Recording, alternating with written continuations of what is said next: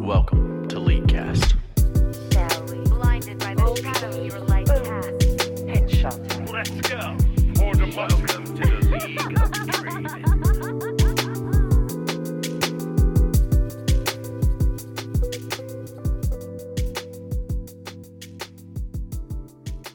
And welcome to episode 519 of the Leadcast podcast. I'm your host Nick Thinking Cooper. Joining me is Aiden Frost Rock Arts Hey, how's it going? and Colton Blue Basket Sweat. Happy Tuesday, fellow diamond players. Happy Tuesday indeed. Welcome to the lofty heights.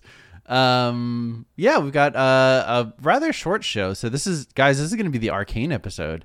Um, we've got a new patron, a little bit of Leadcast news, a smidge of new news that'll be fun to talk about. Um, we'll have a an ad read from our sponsor Manscaped. We'll talk about a couple, a thrice amount of stories. Um, and we'll do Arcane and close it out with roundtable and emails. Uh, Aiden, how was your week? My week was a nightmare. Oh boy. um, so I've been having some minor computer issues. Like if you noticed on the show a couple weeks ago, um, there might have been some beeping because that's my web- webcam disconnecting a hundred times and my mic disconnecting a hundred times. Um, which I was like, oh, I have USB issues, right? Whatever, whatever. Fi- fixed it. I moved all my USBs to different ports. Then my webcam was still not working. So I'm like, okay, I still have USB issues. It's an issue. I'll just update all my USB drivers. Okay, why can't I update my USB drivers? They would always error out. Huh. I guess I should install Windows updates because I haven't done a Windows update in like two years. Um, so I go to install Windows update. I can't install Windows updates. I'm like, huh, this is strange. Um, I may, I'll, okay, I'll reinstall Windows. Oh, I can't reinstall Windows. Okay, that's weird. Oh boy. I guess I'll do a complete fresh install, like completely uninstall everything. Uh, do that. You can't do that, um, because the last version of Windows that I was on, uh, there was a bug that the software, the the update didn't work with um, like uh, multiple updates in a row. So like Microsoft has a system that if you you're a couple updates behind, they'll do all of them at the same time for you. And the current version that I was on had a bug where it didn't wouldn't work. So I was so far behind on updates that none of them would install. Nothing would install. All my shit's broken. Uh, so I had to go through hours of fucking tech support. This is already after 12 hours of trying to fix it myself. Jesus. Um, and they just made a manual install file of all the things I didn't have, and fuck? they installed them one by one on my computer uh, to fix it. And then I had to reinstall Windows, and I'm finally fixed everything. So Wow. it, dude, that was like actually like 18 hours of just trying to fix my computer. And this is because my webcam would sometimes disconnect. yep, yep. That's uh, Wow. man. That's. I I feel like that's a, a lot of times how a- at work I'll, I'll find like one thing and I'll just keep pulling on it and keep pulling on it and I'm like suddenly I'm like don't 20 stop. cents. Yeah, it's like the scene in Malcolm in the Middle. I don't know if you guys have seen with like uh, Hal goes to fix a light bulb and he like goes to the closet to get the light bulb and the shelf is like off level and so he gets to find his screw. Like, it just keeps going and by the end he's like replacing his car's engine and he's like, "Why aren't you fixing the light bulb? What does it look like I'm doing?" yeah. Yeah. That's no, it, I, that show is fantastic, by the way. Oh, it's so Yeah. good. I- Very good show. I need to rewatch through that again.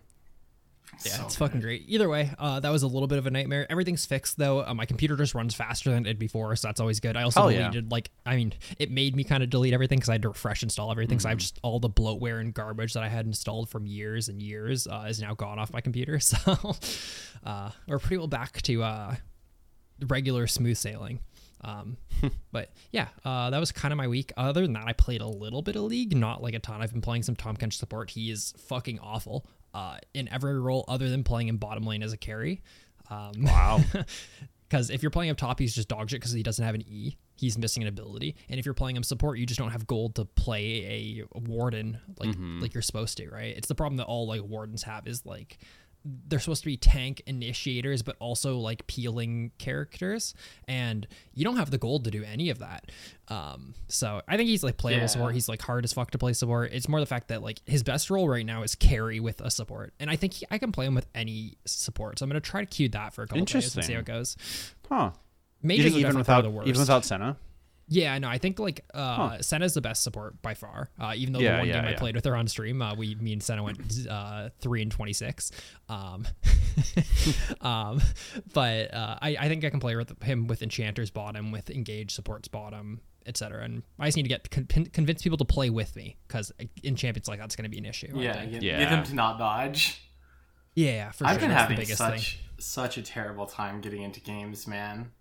I think I'd love to hear about your week if you want, because I'm pretty all done with mine. So Sure. Uh, I I mean, on on that initial topic, I think, I think my average time to get into a game has been like over five minutes, Wow. average, and then like I've had some break fifteen minutes, where it's like five minute queue, dodge, two minute queue, dodge, three minute queue, dodge, five minute queue, finally into game. Um, Yeah. Jeez. it was it was funny, yeah, because I, uh, I'd like uh, somebody added me after a game, and we were just like chatting, and we both hit queue up together, and I think he was like twenty minutes into his game, and then I was just like, "Fuck this! I'm just gonna play a game of TFT instead," because I just couldn't get into a game in like D four. Um, but hey, I'm I'm D four now. I uh, I made it through my my series. I think it was my fifth series. yeah, So- dude, we, so, Cole, like. So I, it's not like once again, I'm not gonna flame you, but No, I think that you you ha- so I don't I don't think you're playing like overall that great, but like I feel so fucking bad for you that you had the three worst ways of losing your Yeah. ranked series in a row. You went um up two games uh, to lose three in a row. That's that's one of the worst ways to lose. And then you Mm-hmm. went zero three, which is the second worst way to lose a ranked series. And then you had the third worst way to uh, lose a ranked series, which is being down two, coming back to even, and then losing your fifth game. How did you have the three possible worst ways to lose a ranked series in a row? Like that must have fucking killed you. No, you see, Aiden, what you're what you're describing is an average day of playing League of Legends in my mind. Like, I, I, I'm just used to it, I guess. Like, Yeah, I, I just that's expect, miserable. I just expect it to be awful. Like, I, I expect no matter what lane I play that I'm gonna be camped and my jungle's not gonna know that there's a lane there. Like if Mm-hmm. I'm AD carry, it's weak side bot side. If I'm mid, it's weak side mid. If, if I'm top, it's weak side top. No it's matter so funny because that's that's exactly how I feel when I play with you, Colton. Yeah, that, that's that's I, I I get that. yeah. um, I, I think I mean uh, I'm gonna keep going with mine and then I can answer Yeah, go for it. no, you're fine. You're fine. I was just I was just laughing. Yeah. Um, but it's it's wild, especially when it's like the same jungler multiple games in a row. Or like Yeah. you have that jungle one game where it's like you have a jungler on your team and like he never ganks mid once and he spends the entire game bot. And then next game you like go top and he's on the enemy team and he's like suddenly he's a jungler who only goes top side and you're like what what the fuck happened? Why what, Yeah. what is this? And it's like it's even more frustrating because I, I can get it when it's matchup dependent because like that's what really should determine like where that jungler is going is right Yeah. like lane matchups and stuff it pisses me off so much when the jungle runs like four ganks bottom into Janna Ezreal and you're like dude okay they have a Viktor mid with no flash I'm Anivia you're Ekko he just dies he Yeah. just dies every single time if you walk here but you're gonna keep trying to dive the Janna instead it's it's Yeah. awful but uh, I've been playing fucking every role, every character as per usual. Um, it it's really frustrating playing control mages. I think still right now, because again, like I don't know, I've I've been just doing like even or slightly ahead in lane, or you know, obviously losing lane some games, but like all the shit around you just happens, and I feel like I don't impact a lot. Zeri I mean, seems they're kind of weak fucked. right now, Yeah. right? Uh, like, like I, the only real, I would say, strong control mage is probably like Viktor, and, and his like laning phase is weak, but he has like an insane like late game. Um, Yeah. but Yeah. Um, but I I I would like to suggest stop building Tear. I think that item is fucking dog shit. It's so bad. I think for for like control mages that are like need to be higher damage than mm-hmm. than I don't know. also, like a most characters don't have mana issues with Lost Chapter. Mm-hmm. yeah, th- I, I think that that is something I've been really considering because, like, in my head, it's still like Tear is the scaling option for more damage mm-hmm. late game, Yeah. but that's not really the case right now because it's not. You know, you don't get the AP from it; you just get more haste. Mm-hmm. So I, I probably do need to stop And running that I, entirely. I don't know if that would like change any of the outcomes of your game. Like probably Oh, not. no. But it would definitely like help you come online sooner if you didn't have to spend like the twenty six hundred mm-hmm. Or whatever it. Um, is. I've, I I've- do think that in like this isn't a flame for you. This is just for league players in general. Um, I think. Do you think people are very slow to adapt to everything in League of Legends? Um, Mm-hmm, for sure. The biggest example that I've seen of this, Colton, is um with the hex gates. Uh, It doesn't matter what fucking ELO you're in. I see people at D one Mm-hmm. not use hex gates. Oh yeah, Like, yeah. Your jungler will be like, I, I'm gonna path the blue, and they'll just not use the hex gate. Your support will be like, I'm gonna path the bottom. I'm not gonna use hex. It's just so weird. It's like the it's been out for like a couple months now at this point. Like Mm-hmm. it feels like you should have adapted. Yeah, yeah. Um, I, I'm, I'm with you. I think yeah, league players in general are slow to adapt, and I think I'm definitely in the slower variety in the fact that like I still play primarily like season four characters. Um, that being said, um, I did you know in, in a stream like a week and a half ago do some of the the 200 years characters that are stupidly overpowered and uh, I still believe that to be true.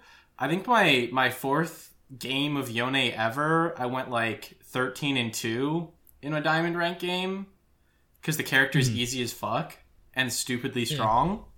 Character's too strong. You can't convince me otherwise now that I've played it. Um, I- I'm probably gonna play more Yone because it's fun, but he's way too strong in my opinion. um, That's I mean that's fair. I, I but at least you like had that you have that perspective of being able to play him or playing is having important. yeah having had played him and uh like I, I feel like even if even if it doesn't like change your mind, maybe it'll help you like f- play into the character a little bit easier. yeah.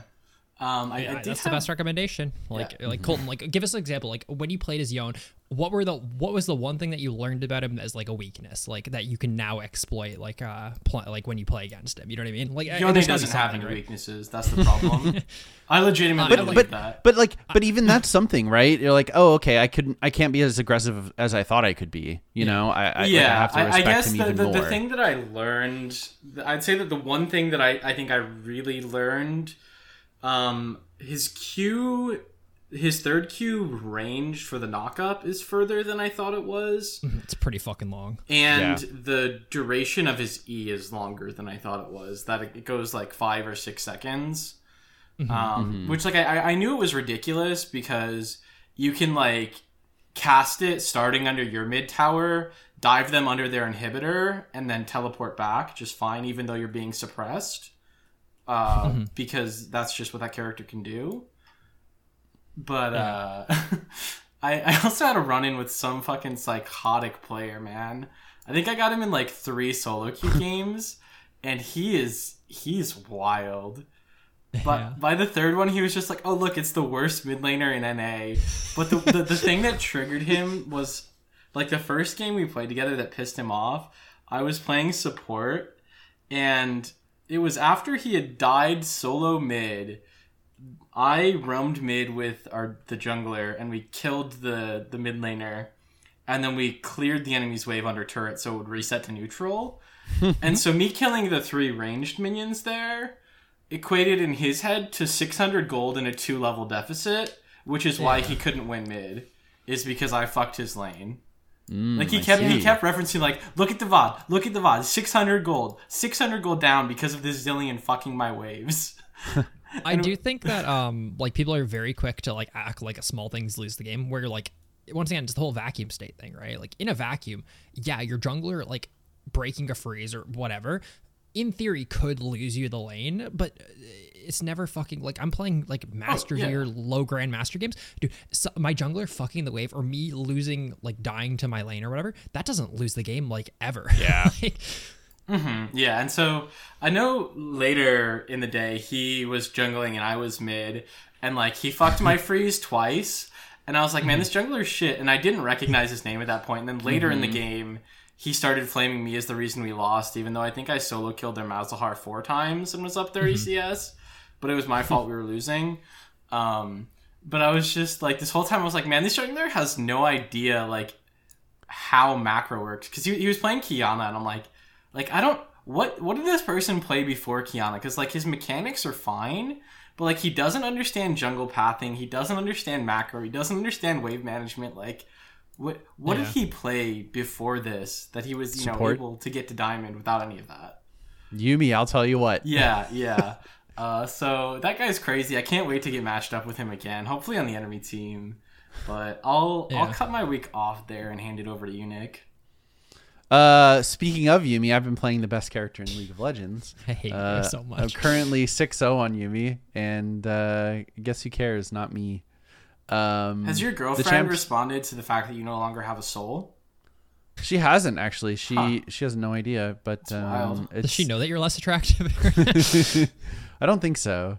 Um, but I, I don't know. Like the the character is just really strong. I don't see why I should handicap myself by playing characters that are we, uh, weaker.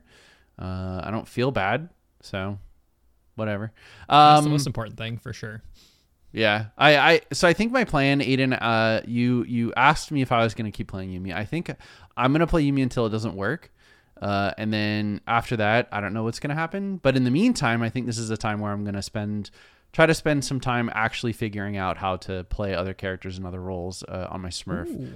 So maybe we'll get a little uh, solo lane Samira going. Maybe uh, I I still want to learn Fiora, so maybe a bit of that. But uh, should be fun. So are you gonna um, when you're learning characters like on your Smurf, are you gonna be doing that while you play solo queue? Yeah, probably. because you don't really. Well, it's the it's the it's the way to be most efficient, right? yeah. So you just have I can- two I can- computers set up side. Yeah, by I mean, I can double my I can double my league output Mm-hmm. uh, by playing um, Yuumi and another character. Although, if I played Yuumi on my Smurf, then I could just I, I, I could go infinitely. You know, I could have an infinite number of clients open playing League of Mm-hmm. Legends, playing Yuumi for I don't know whatever LP, and then I could just maximize the the amount of LP I'm gaining. nice. That's that's pretty that's pretty smart. I'm imagining Nick in a room, just like every wall set up with computers, and just runs by and presses W on each one as he goes around in a circle. I just press E and that's it. I guess sorry, E. That's not the Yeah. Yeah. Yeah, come on. Do you even play the game? not Yuumi. That's Yeah. funny. Uh, But uh, but yeah, I mean, otherwise, uh, I don't know if I've done too much. Um, I, I think that's about it. So I guess uh, we'll get into the show. Um, shout out to Randy J for uh, being our new our newest patron. Thank you so much. We appreciate it a bunch. Enjoy that extra content. Uh, Aiden, do we have any league cast news? Uh, other than the fact that we're about to record our um, new patron episode, we're going to record that and have it up by the end of the month. Uh, we're just going to be talking about the characters that got released last year. Uh, be sure to tune in for that. Um, if you're if you are currently a patron though, we did our Z episode um, last month. It actually goes live on our YouTube for people who aren't patrons. But if you are, you can if you are a patron, you can watch it on our uh, Patreon uh, right now for one dollar. Hell yes. Um, awesome. Let's jump into the new news, guys. Chemtech Drake is gone? Question mark. This is crazy. This is actually like insanity. Quinn. Yeah. Quinn saw it while we were playing the other day, and he was so happy. So uh, Riot came out and said, "Hey, no one likes this, so we're disabling it." Uh, and it's pretty much been met by everyone praising them uh, because it does seem like a very Riot Games thing to say, like, "Okay, no one likes it, but also fuck yourself." Yeah, uh, it's Um, it, it's a very Riot Games thing to do that, but it's also very much a League of Legends community thing to respond to a change like this and say like "fuck you, Riot." It's like Yeah. we saw that eighty five percent of the player base disliked this thing, so we removed it. Fuck you, Riot, pandering to us. You're Yeah. dumb. Yeah. We're dumb. Why'd you listen to us? I don't know. It feels like the last couple times they've been very responsive to player feedback on various issues. Um, Mm-hmm. And I'm just excited for the next time that they're not and people to say that they never listen. yeah, bro, it'll be such a good example to say, "No, no one liked this," and, and everyone removed it. Yeah, and it Um, seems like it's just a temporary like we're turning it off until we find a better way to do it because the current thing with the revive is is not good. It sounded a little more semi-permanent than that. Um, I think they obviously recognized, yeah, this is bad. Uh, but I, I think they also recognized like uh, we don't have an immediate way to fix it, so let's just get rid of it.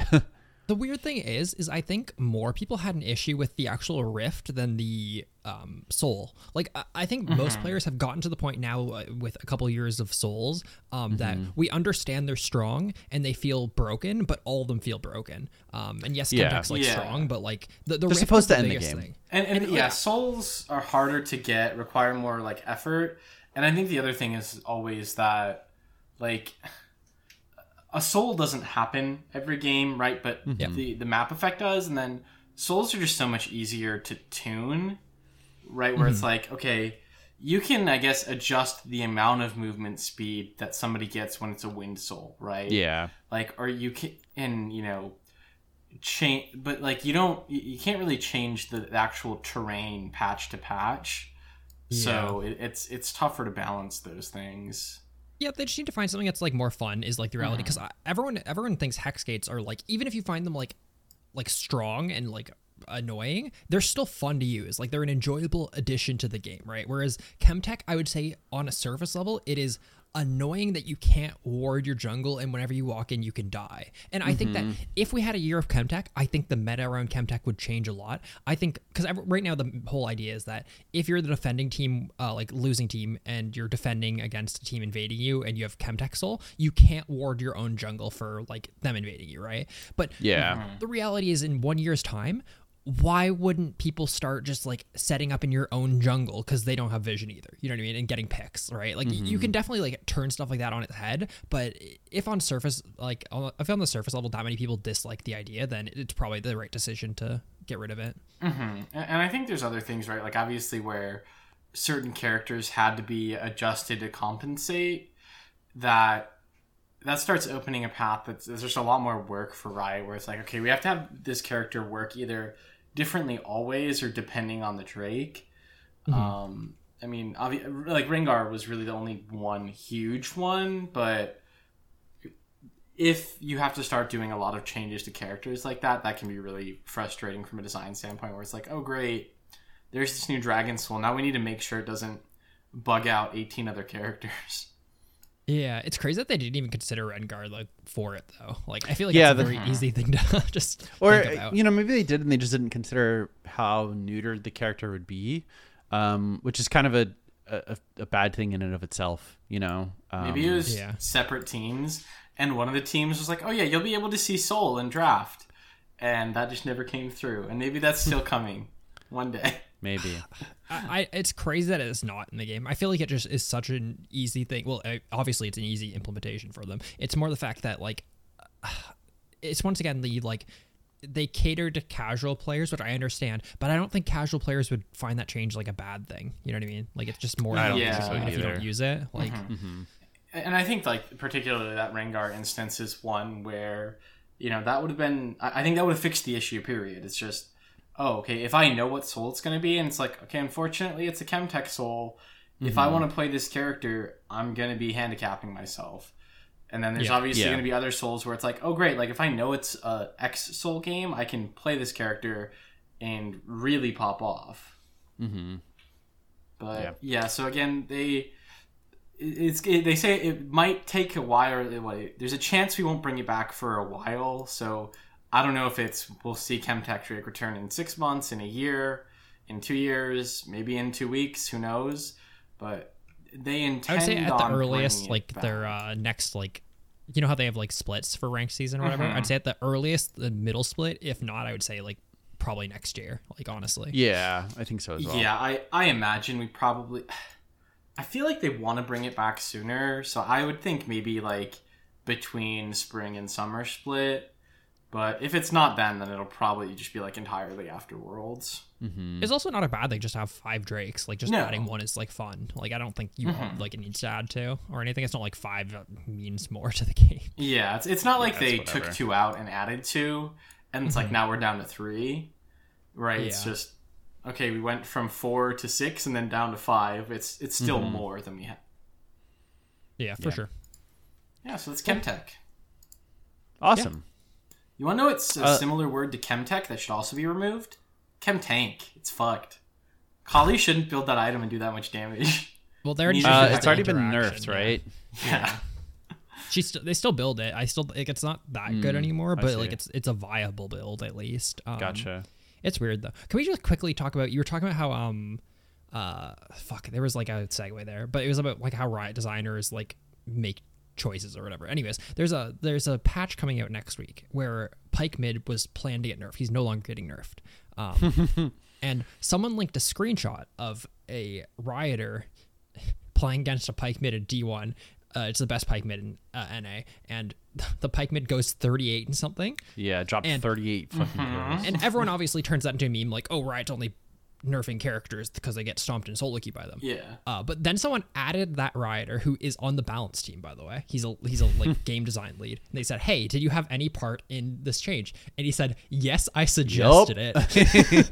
Why would you say that? Like, even if it's true, man. Like, oh, that's such a bad look, man. Like, it really. Yeah, I don't is. know. Like, getting like I, I guess so that's part of their job they play the game and they go hey i think this may be oppressive but when you get stomped that hard and then say that you brought it up as like we need this changed uh, is, is crazy Pyke is op though just Yeah. like just to be clear It's- um but it's- it's just it's just it's a tough fine line, right? Where it's like, okay, okay there, there, there, there is obviously something there where it's like, okay, the character has the potential to take over a game that hard, and it's like, it, it does feel bad for a player, and then there's obviously going to be more testing run on the back end to say like, does this character really need the change, or is this just like a one-off because this guy is so good or something? But it, at at its surface, it feels really shitty. That being said, I, I guess in, in all reality, I, I prefer this answer to him lying. I mean, obviously, we would have never found out if he just lied about it yeah and said no. So I mean, it's it's cool to see that he's open about it because that that's at least nice for like the transparent transparency of what they're doing. yeah Um, but it also it, it does feel a little bad because it, it makes you think back to some of the other changes that have been made over the years, where it's like Fucking Volibear. we decided to nerf Volibear, and we're like, but because why? Yeah, I, I don't know. I, I almost feel like he shouldn't have responded at all. oh for Um, sure it's, yeah, it's that, that probably would have been better. Yeah, And I, I think it also, to me, makes me. I, I think generally one of my thoughts has always been that I feel like the balance team is probably understaffed and they're not dedicating enough resources to it. Because hmm. I, in, in my opinion, I, I think we should be seeing a lot of characters change slightly a lot more often. Right? Like, oh, we've decided to add 0.5 AD to this character base because, you know, their win rate went from a 48% to 47.2. Like, I would I those kind of changes I feel like should be every patch, right? Where it's like 17, 25 characters get just the smallest adjustment where it's like, okay, we've upped this mid laner's base armor by one. Let's see what happens. Oh yeah, I think we've we've always pushed. Yeah, like that, those I those think. micro adjustments, and I just don't think that they have the staff to do it because like if if this is how some you know changes are just like okay Mm-hmm. something that they experienced in the course of one of their games made them think let's look into this issue and then they did. It's like okay great. Like how many of you happen to be having you know maybe it's a really fringe build so you're just never going to Yeah. see it and then it's never going to get addressed.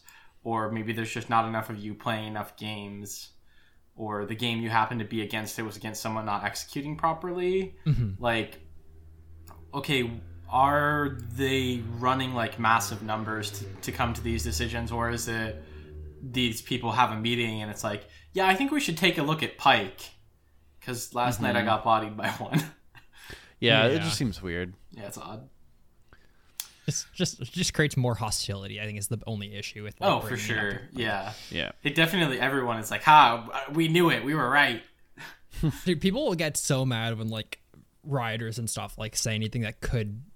Did you guys see the? I guess that's what I'm trying to get at with like uh being around the bushes, the the Phreak thing where he was talking about Yasuo and Yone.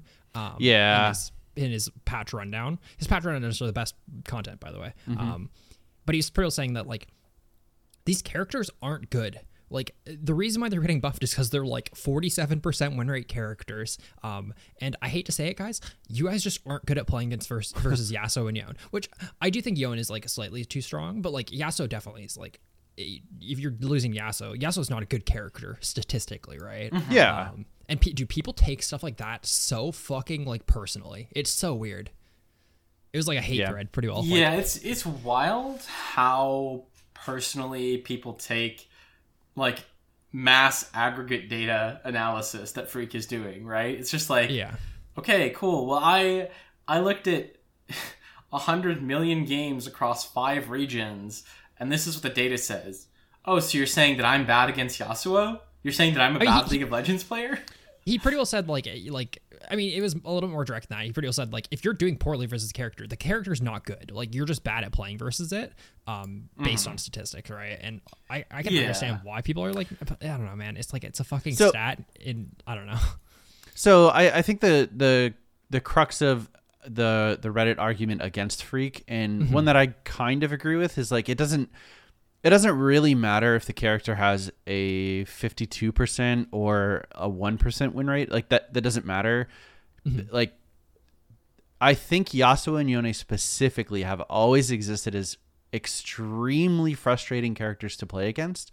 Um, and that's that like that's the issue itself. It's not that their it's not that their win rate is high. It's not that they or it's not that their win rate's low. It's or you know they not every game they're going 10-0. It's just the character like the characters are so frustrating to play against that like win rate aside, uh, like people want to ban them every single game. Period. Yeah. No, and, and I'm with you, and I think that that's definitely something to be considered. And I think also, right, that that that a- aggregate win rate is not the only factor to consider. Right, we saw that a couple months ago with Riven. Right, every single elo up to challenger, she had a sub fifty percent win rate, so they mm-hmm. buffed her.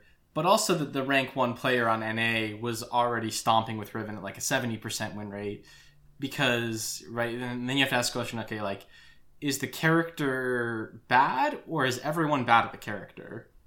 And I, I think that that's something that we see a lot with yasuo and yone where it's like their win rate's always going to be brought down a lot because they're super fun and cool looking and like interesting to play and you can hit a lot of buttons and do stuff really quick like they're very attractive characters to people who want to mm-hmm. play the game and so you have a ton of people playing them who have no idea what they're doing or who Yeah. like don't play them every game and so they can't keep those mechanics up. And so that's always going to bring that win rate down. And for every one person who like mains Yasuo or Yone and has like 100 plus games and, and does really well, there's going to be 10 people who have like five games of Yasuo because they wanted to give him a try and they lost four of them and they stopped playing the character. we watched Well- the salty Teemo game and it made me like almost pee my pants because a, Ya- a, a Yon top um he used his E and they got low and he flashed away and his E pulled him back into the fight. it's just so sad. Yeah. I, I feel like I was watching one of Colton's or uh, maybe one of Trevor's games, and that that happened at like at, at Diamond Elo. Like, Yeah. it, it happens so frequently. It's so fucking funny. It just shouldn't, but oh, that's so funny. Yeah, but anyway, that's uh I, I guess that's it for new news. Did you guys have anything else before we run into the uh That's it. Manscaped? That's all of it. All right, let me get that pulled up here. I did. All right, guys. Uh, again, as Nick said earlier, this episode is brought to you by Manscaped. And here's a little poem for you Roses are red, violets are blue. Don't let a wild pube wreck you. Valentine's Day is just around the corner, and our sponsors at Manscaped are here for you the best tools to get your balls ready for the special occasion. This Valentine's Day, it's time to join the 4 million men worldwide who trust Manscaped, the leaders in below the waist grooming, with our exclusive offer. You can go to manscaped.com and use code LEAGCAST for 20% off and free shipping. And uh, they, they have a proposition here. They're thinking we should make February the 13th a national holiday known as National Shave Your Balls Day. Are you guys are you guys on board with that or without? Let's do it. Sure. I'm so All why not? What if Aiden? Can you can you play devil's advocate and, and tell us why we shouldn't do that? I think every other day of the year. Every That's the trade off. okay. Is that we don't do it on the 13th because every day should be shave your balls day? yeah, no, we do it. Yeah, little. We do it on the 13th, Oh. and then every other day we don't do it because we're waiting for that special day. Oh, yeah, I like that. It's good. Yeah. Okay. Okay. So you only shave your balls once a year. Yeah. Yeah. Well, then if it, The way if, God if we're gonna make a big deal out of it, then you got to make sure you have the right tools for the job. Mm-hmm. And the only way to do that is get the high quality tools offered to you by Manscaped, which you can get for 20% off by using the code LEAGUECAST at manscaped.com. And not only 20% off, you'll also get free shipping if you use that code LEAGUECAST at manscaped.com. Join Cupid and shoot your arrow with Manscaped this Valentine's Day. Thanks, guys. Hell yes. Uh, let's jump into the stories. The first one is from Man with Happy Ear Holes, and they say, "Good, five stars. I listen every week. It's good, and I enjoy it. Sorry for the long review. You know, we almost didn't have enough time to include it, but Yeah. glad we were able to. Uh, next one is from the OG Frat Father. Yeah, the title of his review is Ye Should Be Deleted. Five stars. Best podcast to send super long emails just to have Nick butcher half of it. Hell yeah. All in all, the best. Or sorry, all and all best and most informative podcast for all your league needs. All in all, Nick There doesn't. I think it's he supposed just to be- yawns through it. Like, Yeah, I don't, uh, guys. I I truly don't know what what is wrong with You're me. The moment the moment we get to emails and I start talking, that's it. That's it. I'm You're yawning. Dunzo. Sorry, yeah, all in all, Um, best and most. Yeah, that's that's definitely what he meant to say there. I don't. Also, yeah, I I butcher half the things because you write in all in all, and I have to fucking figure out what the like how to and you don't put a decipher comma. that. And you don't put a comma there. That's the thing. I'm the fucking Tom Hanks into the Da Vinci Code trying to figure this out. And, all right, and one more five starry from what's his name? Uh, he says the best league content on the internet, five stars, but it's like a, a little frowny emoji. Uh oh. Ooh. It says wow. No, no, it's like a fucking nut emoji. yeah, it's like Oh. he's nutting. Is he nutting? Okay, my Ugh, bad. like it, oh, it's so good. Got you, got you. Uh, wow, this is uh, an incredible way to learn more and be entertained with stuff uh, and things related to League. Always makes me motivated to play my four ranked games of the season every year. One suggestion add music, please, and every show will be so much better. Thank you for making my week with every episode. What's his name? I don't know what that means. I, I read it earlier and I'm like, does he want like background music? Does he want us to like talk he wants about smooth League jazz the me- whole time. like, Then guess what? Make us some smooth jazz yeah, to put in our smooth- yeah. to put in our show, and we'll do it. We won't actually do it because it's a lot of audio. Ah, yeah. Um, yeah, cool. Um, we are we're so we want to talk about Arcane this week because we actually have some time. We're only Yeah, this is it. um, Thirty minutes in. That being said, we're gonna do after emails just so I don't have to split up. And also, if you don't want to get spoiled on Arcane, you're still waiting. You're waiting for season Ooh, two to yeah, yeah, yeah. be coming out. So you're uh, then just don't listen to the end of the podcast post mail fight because we're gonna talk about it right after mail fight. Um, and we're gonna talk about all spoilers and a bunch of stuff like that. So, Hell yeah. but yeah. not right now. Uh, so instead, we'll talk about uh, the lock-in tournament that happened. Did you guys watch Fucking any? boring. It's just boring, man. Nope. Because I didn't. There's I there's zero stakes. yeah. I I watched some of the CLG games. Uh, what I I think I watched. I actually think I watched one all the way through. Um, it's Was fucking this the whatever when they tournament that won. Bjergsen was playing on an academy team, or was that something else? That's just for Academy. Okay, that's just Yeah, so th- this is the tournament he's playing on. He was playing on both Team Liquid's main roster and their academy roster, correct? Ooh, Yeah, but. Academy doesn't have a lock in, does it? If it isn't just like no, no, I, I think it was just academy, but I think he Okay. like he had to fill in for both, I believe, Yeah, he's playing on both. which I think was the uh the thing.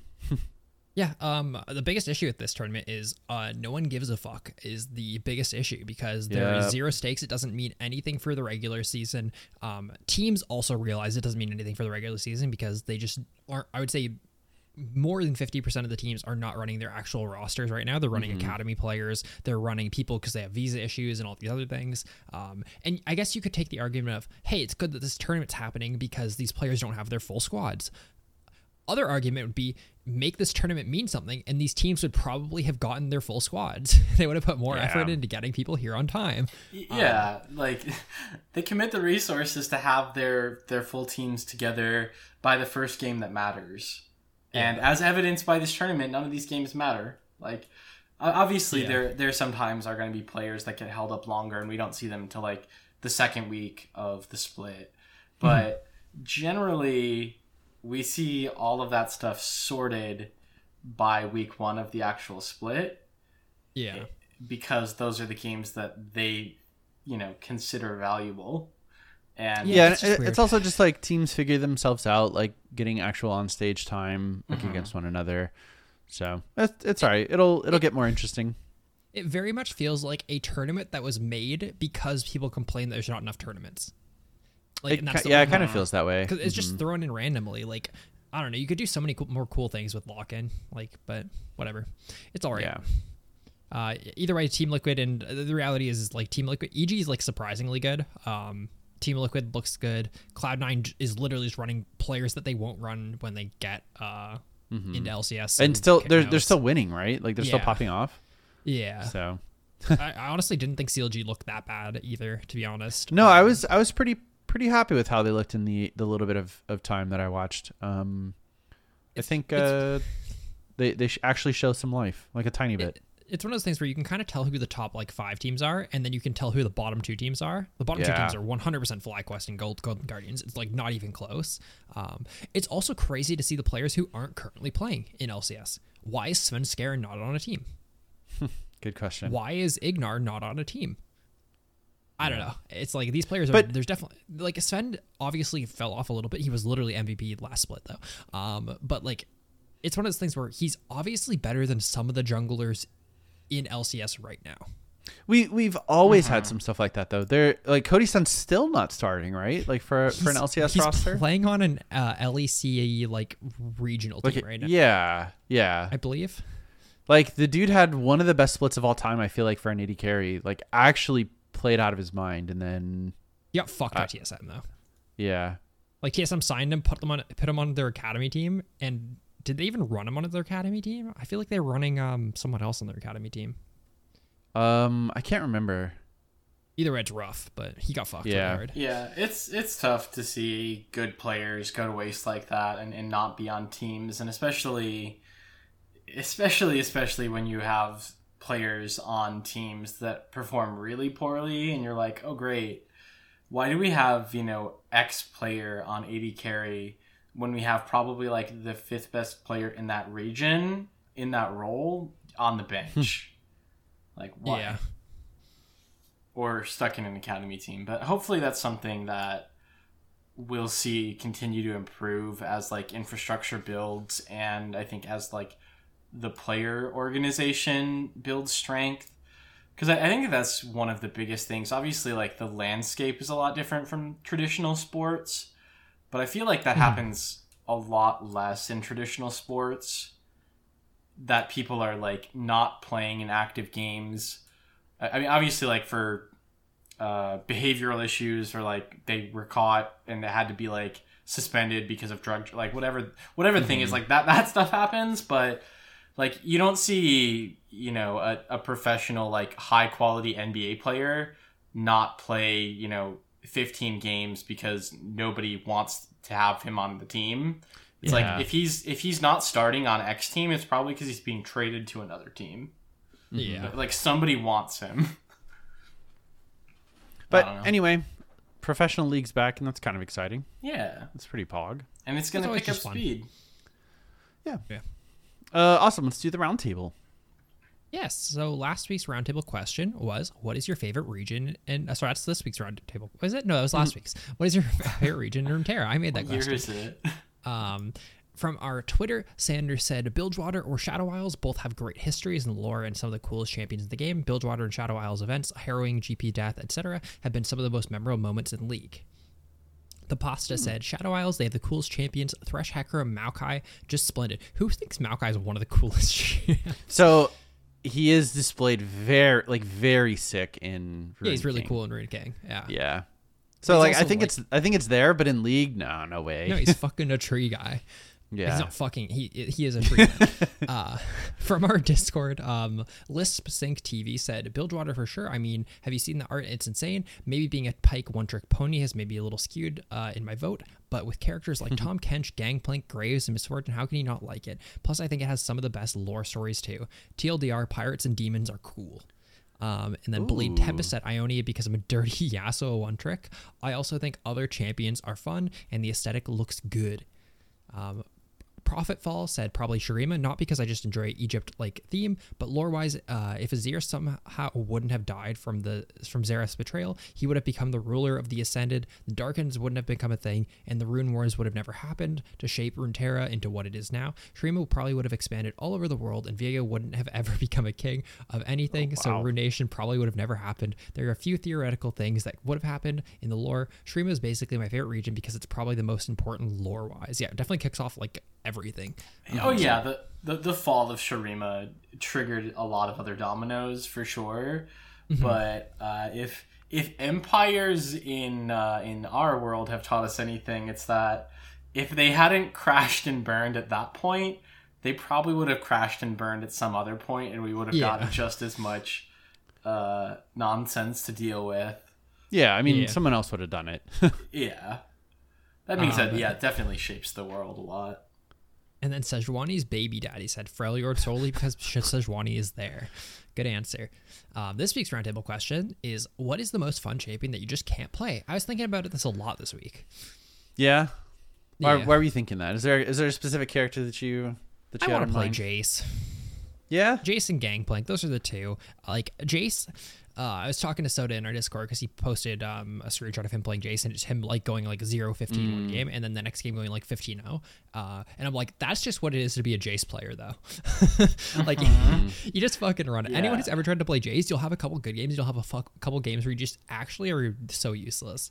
Um, and then Yeah. GP, just because I think GP has the I made a tier. I made a tier list for top laners last week, and I have a tier, an S tier for like regular S tier characters, which was Tahm Kench, Malphite, and Shen. Um, and then I had an S tier for S tier, but it requires a shitload of time to learn them to get them to S tier, and that was like Riven, GP, and maybe someone else. And it's like GP is the epitome of uh, being a hard to master character, but being insane if you can master him. Oh yeah, I, I think he is by far the character that is like I, you will win the game if you are good at the character and like don't turbo run it Yeah, the whole time. You know, like it, he he almost feels inevitable. It, it's it actually kind of feels like Blitzcrank where you just you just need one. You know, you just need one barrel to hit. You just need one hook to hit. Something like that. You know. yeah. It's it's really cool. Yeah. I would say for my answer to the roundtable, probably Riven. Um, uh, there, I, I wouldn't say there's a ton of characters that I like that I feel I can't play. Obviously, you know that because I'll pick anything in ranked. Um, but like Riven is one of the few that I like know I'm terrible at, and she seems really fun. Because I think that that's like a, a good stipulation is like one that you think would be fun, right? Because like I know I can't play Aurelion Soul, but I don't think it'd be that fun even if I did. Yeah. Um, but like Riven, I, I think could be really fun, but I know I'm terrible at the character. Whereas most other champions that I don't play or like never have, I feel like I could pick them up pretty quickly. Right? Like I, I've never played a single game of Akshan, but I I feel like within like four games, I probably would feel comfortable playing him in ranked. Yeah, like I, I talk about this a lot. League overall isn't that complex of a game, right? Like the characters really aren't that hard to pick up and play. Um, But there are a couple that like definitely break that, like the Rivens, the GPs, the Qiyanas, etc.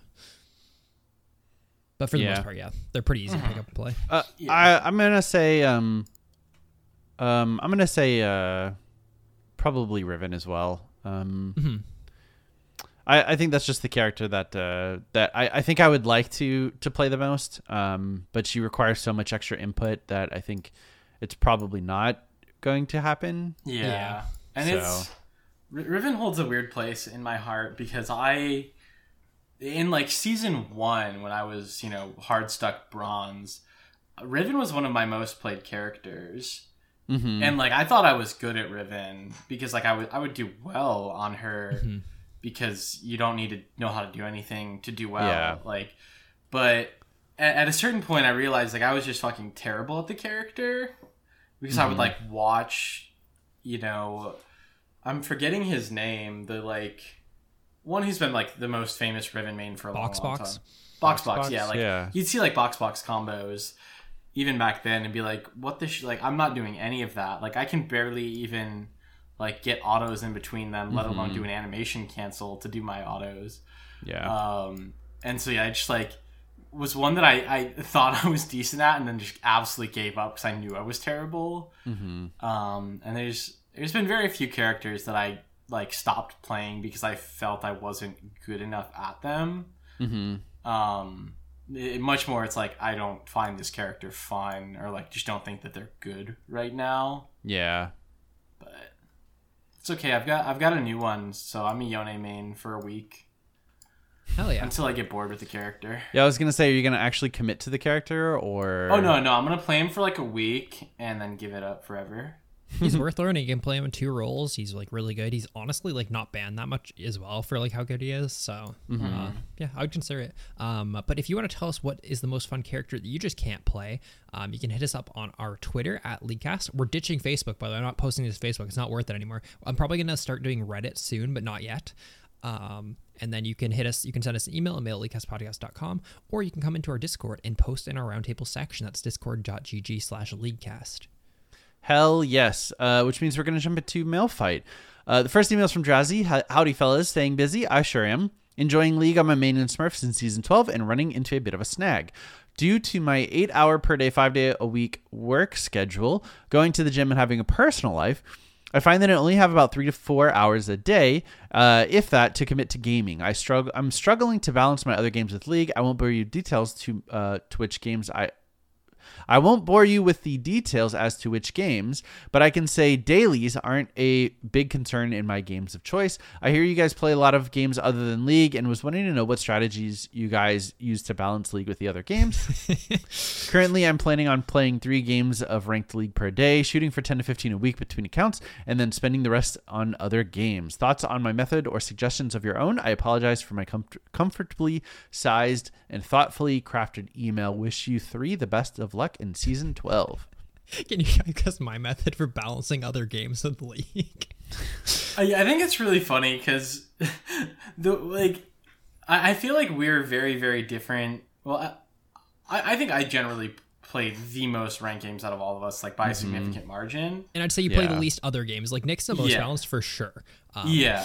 So uh, I mean, we're we're all on separate ends. I would say I think Nick is is closest to you in that mm-hmm. like he's got a pretty like obviously works full time is a pretty busy like personal life schedule and tries to play League and other games pretty consistently. Mm-hmm. Mm-hmm. Um, I, I think League for you, Nick, you definitely take more of like an on off approach where it's like League is my 80% of the time game and I've got like a 20% of the time game. And then you'll like switch that every couple months where it's like, okay, I'm, I'm playing a certain game a lot this month. So like I'm playing Dark Souls for 80% of my gaming time and like a game of League here and there. Yeah, I definitely get into like, um, yeah, cycles where I'm like, holy shit, I'm very invested in the single player game. Uh, I think of which I play the most, um, like any single player games. Uh, but uh, yeah, I, I don't know. I, I think it's just healthy to, you know, sometimes I feel like I'm really enjoying League and that's literally the only thing I want to play. Uh, you know, any second of any free time that I have is is dedicated to just playing League. Uh, and then other times I'm like, wow, League's not been fun at all. Like every every single time I queue up for a game, it's real shit. All the characters that I don't like playing against are very strong. Um, so then I, I just don't play League, you know? Yeah. Um, yeah, and I think Aiden just doesn't play League really. Even when he's enjoying League, he doesn't play that much League. He doesn't play Yeah, on his main. Yeah. yeah, I, I, I don't know, man. I have still 15 games on my main account. That's probably like, Yeah. I don't know. By June of this year, it'll probably be like 30. Um, like I really just don't play that much. Um, that being said, I've been craving playing a lot. Uh, it's just I don't want to just play the game solo. I don't really want to just like play ranked by myself that much. I don't really. I kind of want to play like with homies. So if you ever just see me on League, like shoot me an invite. This is definitely the best time to like try and get me to play uh, because I've been craving it, but I just haven't been playing it. But in Yeah. general, yeah, I just I, if I'm playing other things, I just won't play League. uh, so Yeah, and the way I do it is by not going to the gym or having a personal life or sleeping. So you played like 18 hour 18 games of League in the last like day. Yeah. eh. That's a lot, Colton. I think Yeah. it's like 18. It's- It's 16 or 18. I can't remember. It's one of the two. In like the yeah, last I mean definitely hours. like if I'm if I'm playing a lot, I'm playing a lot, and again like it's it's very easy for me to just do like have it as a time sink almost and like a, Fair a enough, yeah. dopamine feed regardless of anything else. which is also I think part of why my ranked performance is generally pretty bad is because the amount of like ranked games I'm playing to seriously climb as opposed to just like I need something with to interact with at this moment and that's the default the way I play League of Legends and League of Legends is my default game Mhm. right like that's uh, that's a lot of it but Fair enough. Oh, for sure. um, for someone who is trying to schedule or like figure out balancing league and other games in a busy schedule, th- the biggest thing I would say is probably like, obviously, you know, whatever your priorities are, make sure to balance those, and that playing league doesn't need to be a priority if it's not one for you. There is no number of games you have to play. If one of your big goals is, you know, playing a lot of league, climbing and stuff, you know, I, I definitely think like one day six games, take a day off, just, you know, and the next day six more games is better than three games every day. hmm Um, you know, the issue with that is also though, like if you do happen to get like two losses in a row and, and want to call it quits, which is generally a pretty good rule, it can really suck if you set out like, you know, time to play six games of League of Legends, win the first one, lose two, and you're like, well, now I, I like should end my session. Um, that being said, you can always ignore that rule. That's up to you. You know, Or maybe pop on a you'll yeah, yeah, that a that's the way to do it. Is like play on a different account. hmm Or just always continue playing rank regardless of what mental state. I guess so. Yeah. um. So yeah, I mean, hopefully that's helpful. Again, whatever works for you. I I'm sure you know you're gonna know your schedule and what you're trying to do better than any Yeah. of us ever would. Oh yeah. So Good good, luck. luck, Jazzy. Next email from Havoc. He says, Hey fellas, it's me, Havoc. I was listening to last week's discussion about Yuumi, and I think a very straightforward fix could be making her unable to cast summoners while mounted to teammates, and to add a half a second cooldown lockout to her summoner spells when she does dismount. This would at least make, her punishable if she pops off to exhaust, heal, ignite, I also hear a lot of people talking about ranked anxiety. I admittedly don't have this issue, but would recommend to anyone that does to make a fill only account. Pick one or two champions per role, likely uh, won't need any mid champions, uh, and work on fundamentals in whatever role you're assigned, whether it be wave management, roaming, warding, farming, or anything else at all. Regardless of if you win or you lose, you'll be able to play ranked games in a less competitive environment than you would be on what you consider your main, while simultaneously becoming a more well rounded player. Maybe I'm off the mark here, but I personally find my fill account to have the most enjoyable league games. Sorry for the long email, it was shorter in my head. Havoc. Good email. So, um, I don't like the change for Yuumi. Uh, I think limiting the summoner spell usage is kind of shitty. Um, but I can agree that she definitely needs some adjustments. Um, and I, I think we sort of tackled this on our Yuumi uh, champion Zed talk that we did, uh, where we made her into a character more proactive, where you protect your teammates with shields instead of um, just having heals, like to to passively heal up all the time. Um, and I think that's that's that would be the best way to fix her. So you reward people actually fighting, uh, and you don't just get to sit back and not sustain any character in the game.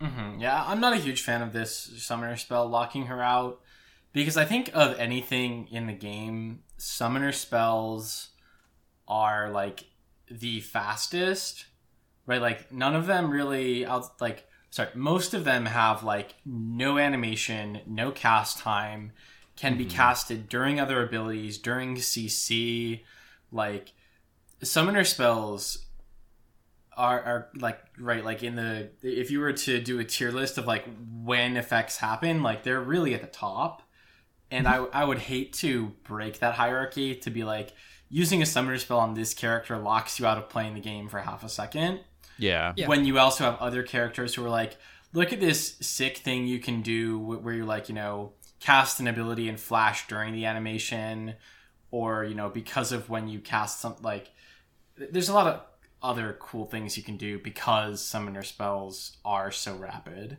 Yep. Number one thing in game design is make stuff feel good to play, and uh, having lockouts and stuff like that always makes stuff Yeah. feel more clunky. Uh, definitely value uh, fluidity, fluidity over um, balance, one hundred percent. So That being said, yeah, the character definitely needs some adjustments. Will uh, Yeah. will not get an argument out of me.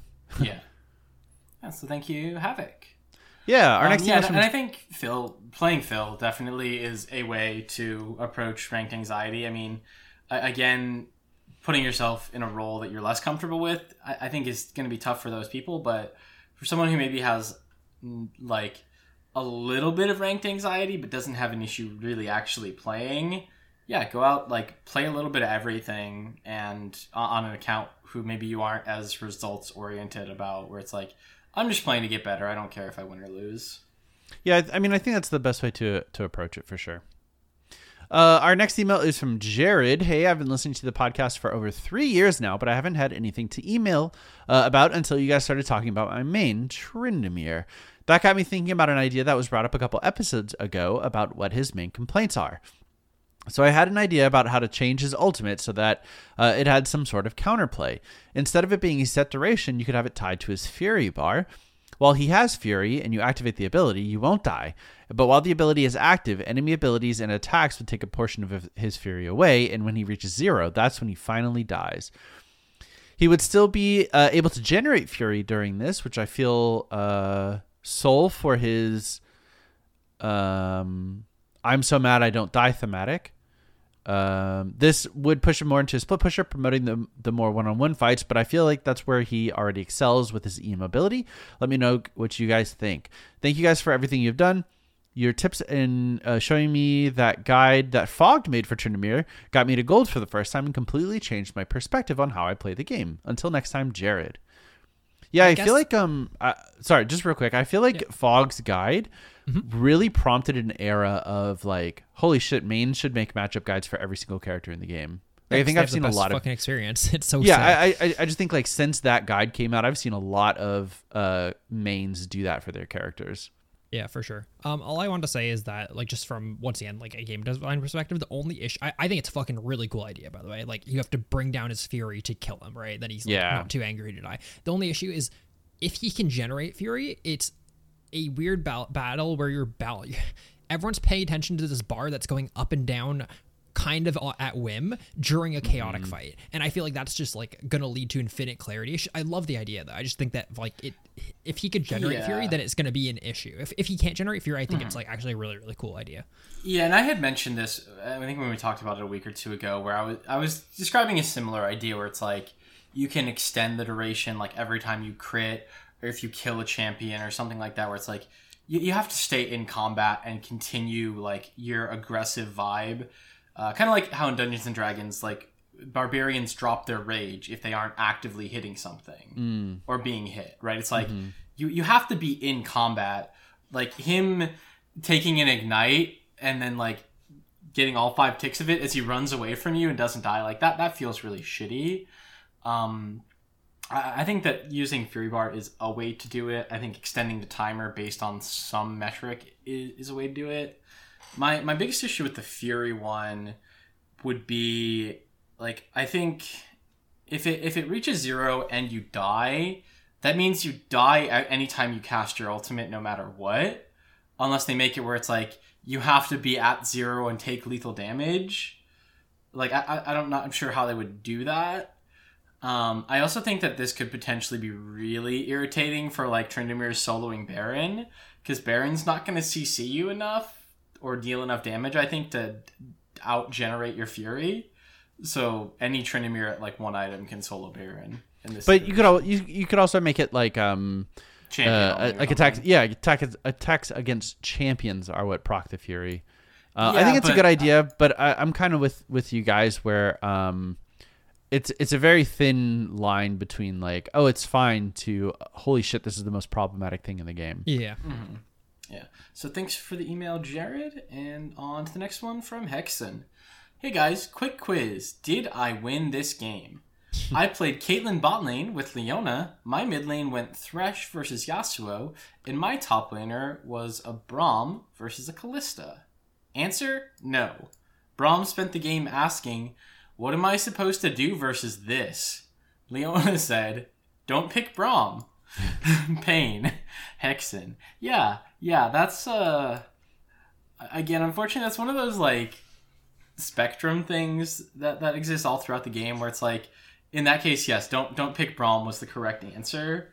Um, and I'm someone who's very guilty of like, what am I supposed to do against X? Like I have no counterplay here, and in in the reality of the situation was like, yeah, I probably should have picked a different character and like taken exhaust or something. Mm-hmm. Um, now, obviously, picking Braum into Kalista is not as far as playing like a control mage in 2022 against a Yone and then being like out of options because of it. When the answer is like, what should I have done? I probably should have picked Zed or something. Mhm. Um, but yeah, that that sounds like a not very fun game, and it, it sounds like a game you should have dodged. Utilize that Yeah. minus three LP, and Dodges are good. don't don't play the game with a Braum top and a Thresh mid. If there was one skill that I wish I had, like it, it would be to to properly dodge games. Um, I think Aiden is very good at that. Uh, I and can't. I, I- I think I just sort of ego like, yeah, whatever. I don't care. It's I just mean, so I- free, man. Minus Yeah. three points is actually nothing. Yeah. For me, I think the the biggest things on dodging is like at the moment I've I've waited 25 minutes to get into this queue. Damn it, I just want to play the game. Mm-hmm. And then it's like I feel like I'm just gonna get trolled every single game, and that team comps and appropriate like lane matchups and stuff don't matter because I'm going to have the Braum top that somehow like beats Kalista on the enemy team, and my Kalista top is the one that lost, and I'm like, wait, what? Yeah. Like, why? Why?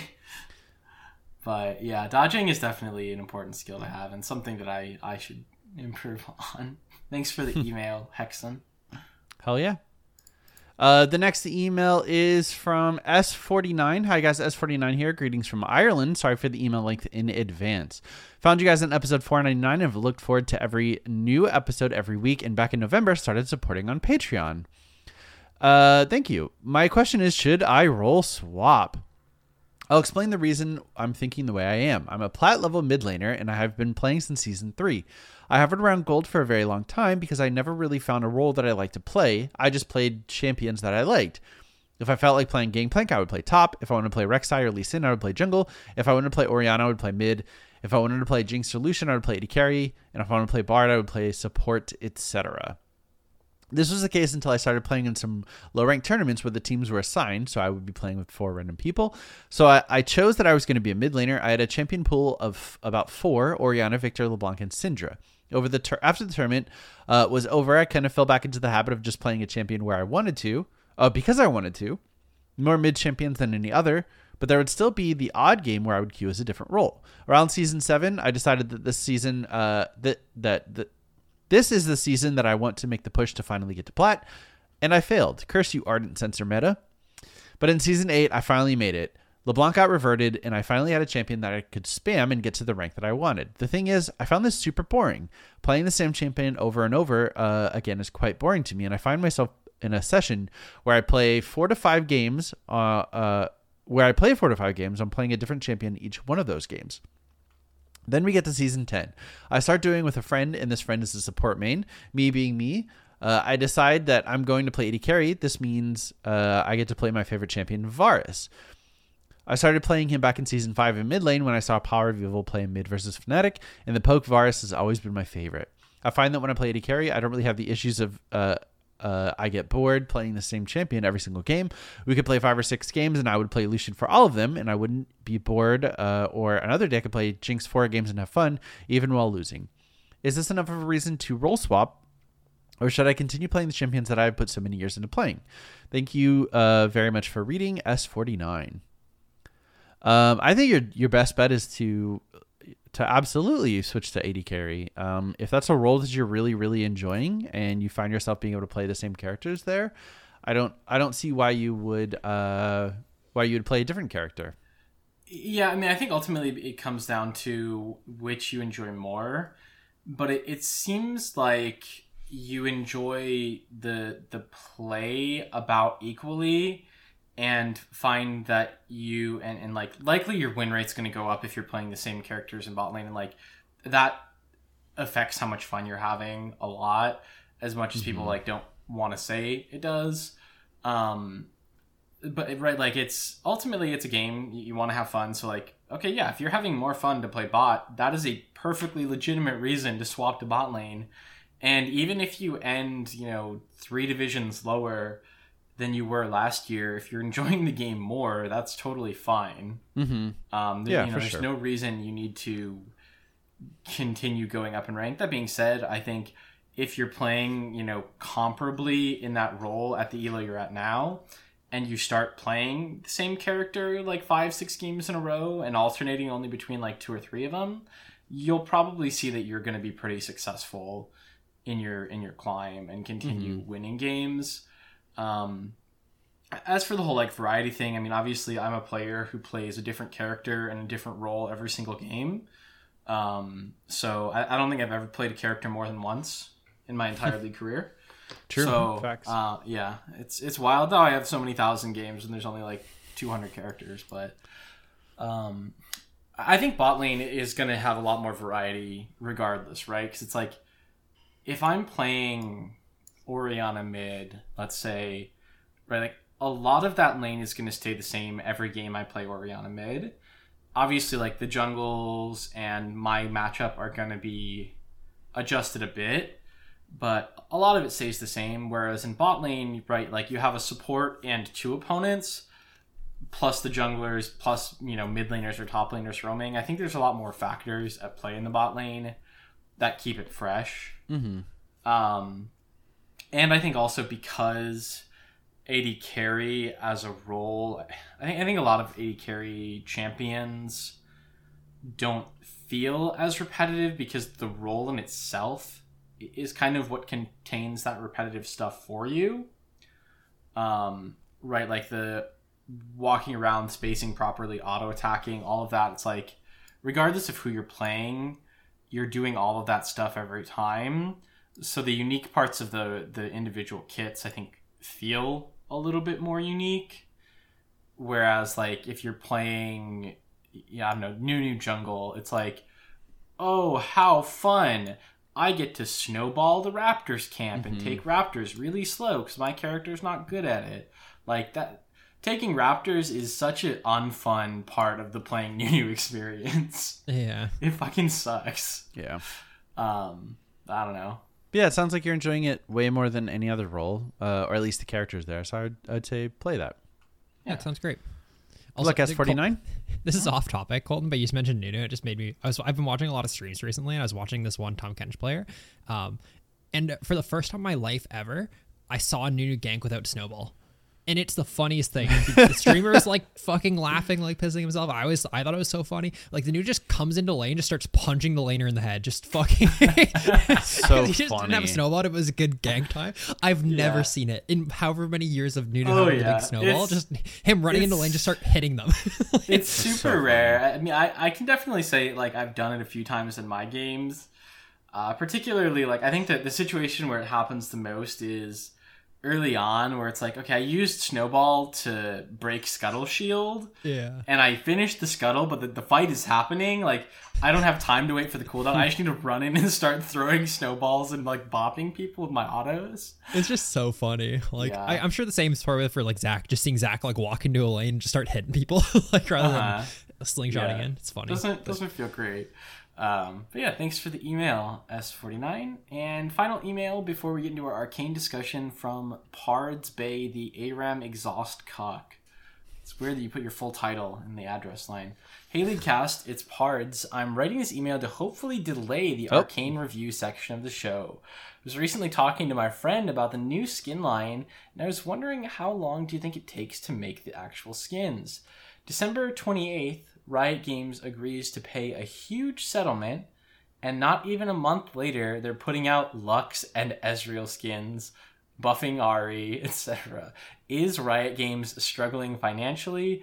Is this the year we get Pool Party Ahri? Pards the only way it becomes blatant is when they release like RE2. Like it's just literally like, hey, we just had to make a second Ahri so multiple people in the same game can play Ahri. Or same with like Lux. they just make Lux like Lux's sister, and they have the same. game. yeah, I mean, I, I don't know. I, I I think it's I personally think it's really cringe to complain about all the skins that certain characters have. I definitely think part is joking, but there, uh, the, a Yeah, large for part sure, of the community sure. is real about like complaining. Yeah, and I, d- I definitely don't mean that about Pards. It's it's one hundred percent people who uh, le- legitimately believe that though. Like uh, that that is true. They sell the best. That's why they get the most skins. If you don't want them to get more skins, support the the lesser known champion, like the the less popular champions. Yeah, and if if your opinion was the opinion of the community at, at large, that's what we would see is that more skins would be made for other characters. Yeah. But uh, right, and uh, yeah, it's just now is Riot Games struggling financially? I don't, I don't think so. I think they yeah. probably are doing just just just massive. fine. Um, that being said, if they ever do want to print themselves some more money, it's pretty easy to do that by implementing new skins or new cosmetics in any way, right? Like, if Riot Games needed to generate like two hundred million dollars for a new project, like they could they could do that in a weekend by implementing customizable hats yeah, right? like, I'm, I'm not even kidding, right? It's just like Yeah. if they decide, hey, we've added a new thing, so outside of just your skin, you can purchase these hats for your characters. You can purchase recall colors. you can, yeah. you can purchase a, a new recall color. Great. Yeah, it's, Now, even now they have the 200 million dollars they need to fund whatever project they want. Them. Yeah, no, Um, for sure. They- yeah. Um, but hey, these characters sell the most, and so they get the most skins, and keep people keep buying them, and, and Riot keeps making money. That's what businesses do. Yeah, They Cool. they continue in the lines of business that are the most profitable. what a shocker! awesome. Yeah, you guys want to talk about Arcane for like half an hour? Yeah, let's do it. Hell yeah! Cool. Um, 'cause All right, I so finished Aiden, watching it a little bit, a little bit ago. Yeah. Yeah, you you watched it the most recently. I think I'm the only one here who's watched it through twice. Yep. Um, so Aiden, I guess, do you want to start with your thoughts, being you know that it's it's fresh for you? Yeah, I thought it was like actually approaching perfect. I think it might be one of the best animated series that I've seen. And honestly, it crosses into the being one of the best series I've ever seen. Uh, Hmm, Interesting. Um, that being said, it's a one season thing. They have plenty of room to butcher it in later seasons. Like tons of shows have been butchered and ruined later in uh, their seasons. Um, but like as a season one packaged product, I think it's approaching perfect. I think the only thing that like it misses out on is uh, some series do this better. Uh, even if a season like a show has multiple seasons, they'll tie up the loose ends of a season. Um, at the end, right? Like obviously there's more storylines, but they tie up like the main conflict, and I feel like they didn't really do that. But also I'm fine with that because I'm fucking addicted to League, and I'm I will wait for the next thing. You know what I mean? So it's not like a, that big of a negative for me, but the, uh, it's it's approaching perfect. I think everything about it's like actually fucking crazy. Interesting. I uh, I would tend to agree. I think it's a really really good show. Uh, my only complaint is that it, I I feel like the pacing is a is a bit um strange at times. Maybe not strange is the right right word. Um, I I feel like the first three episodes are a little slow. Yeah. Um, but I, I also feel like it does a really good job of keeping like the allure and the of and the mystery of the show itself.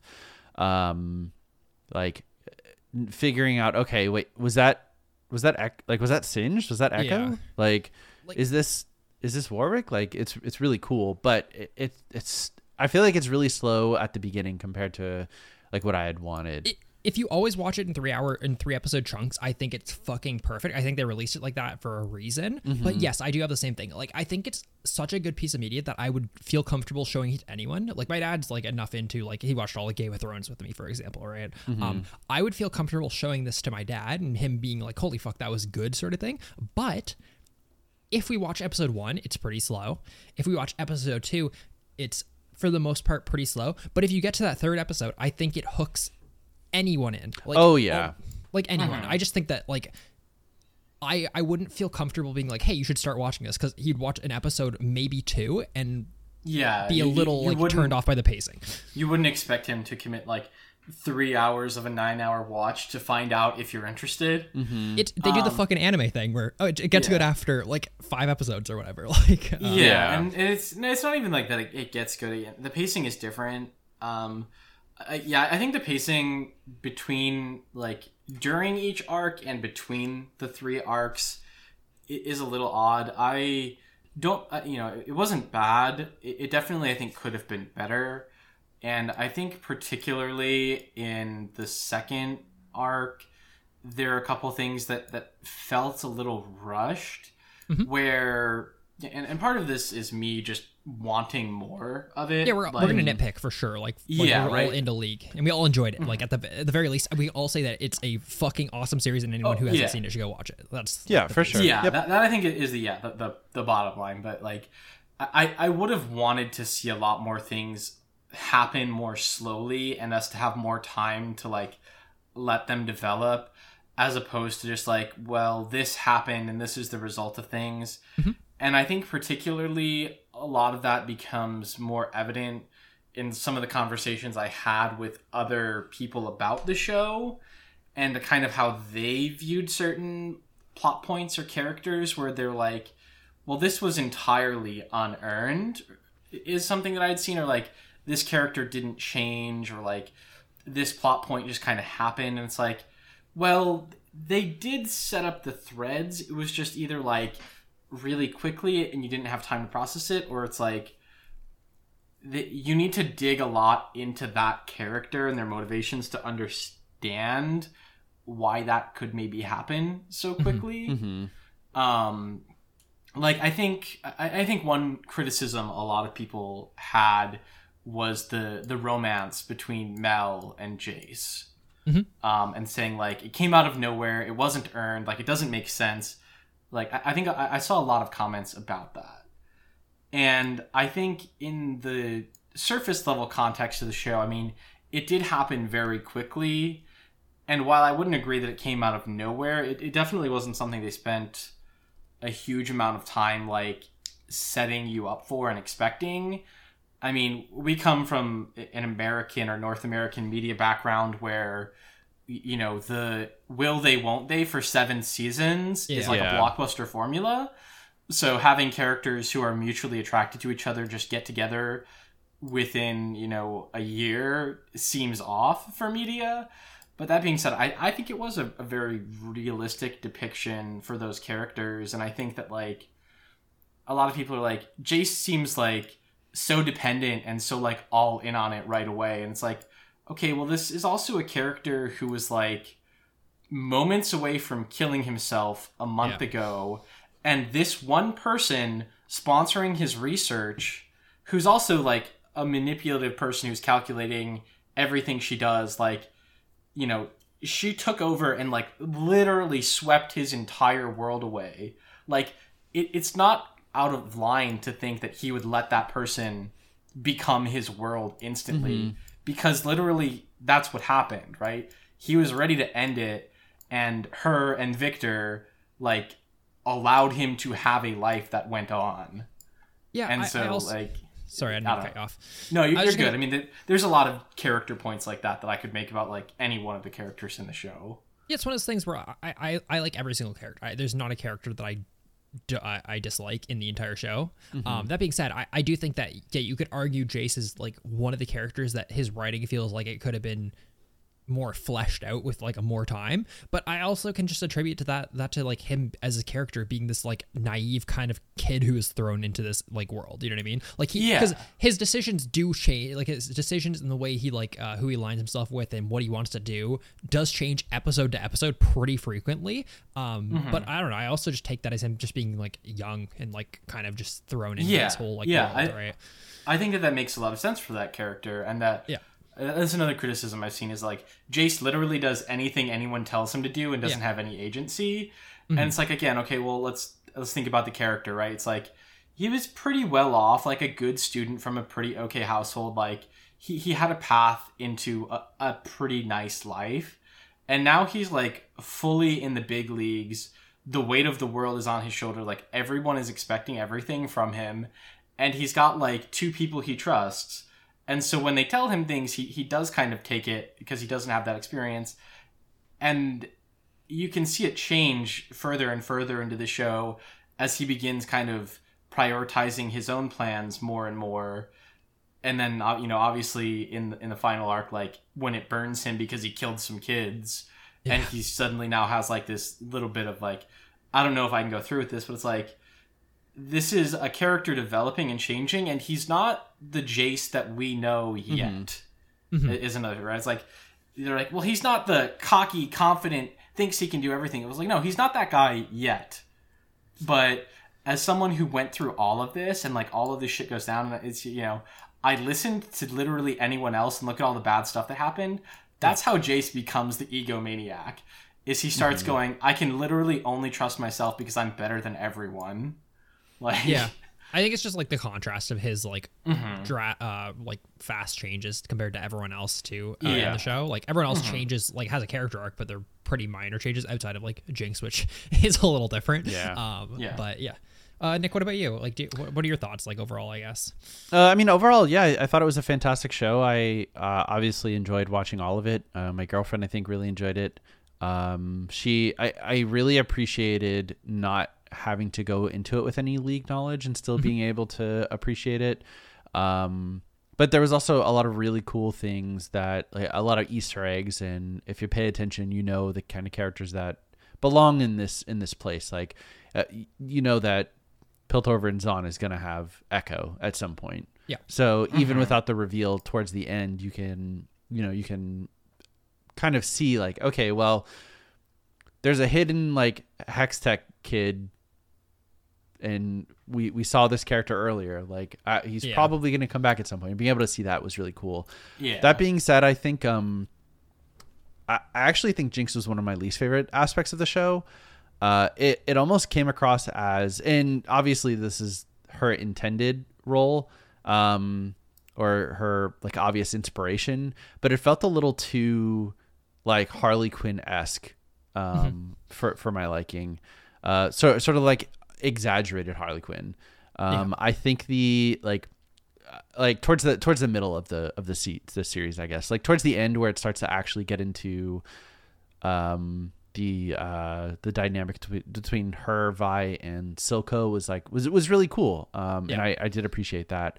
Um but in between like a lot of her choices are like made a little bit of sense but not much and uh, she just seemed really over the top like uh, as, as a character but uh, i mean overall I, like I, I really enjoyed the show. I'm very excited for season two.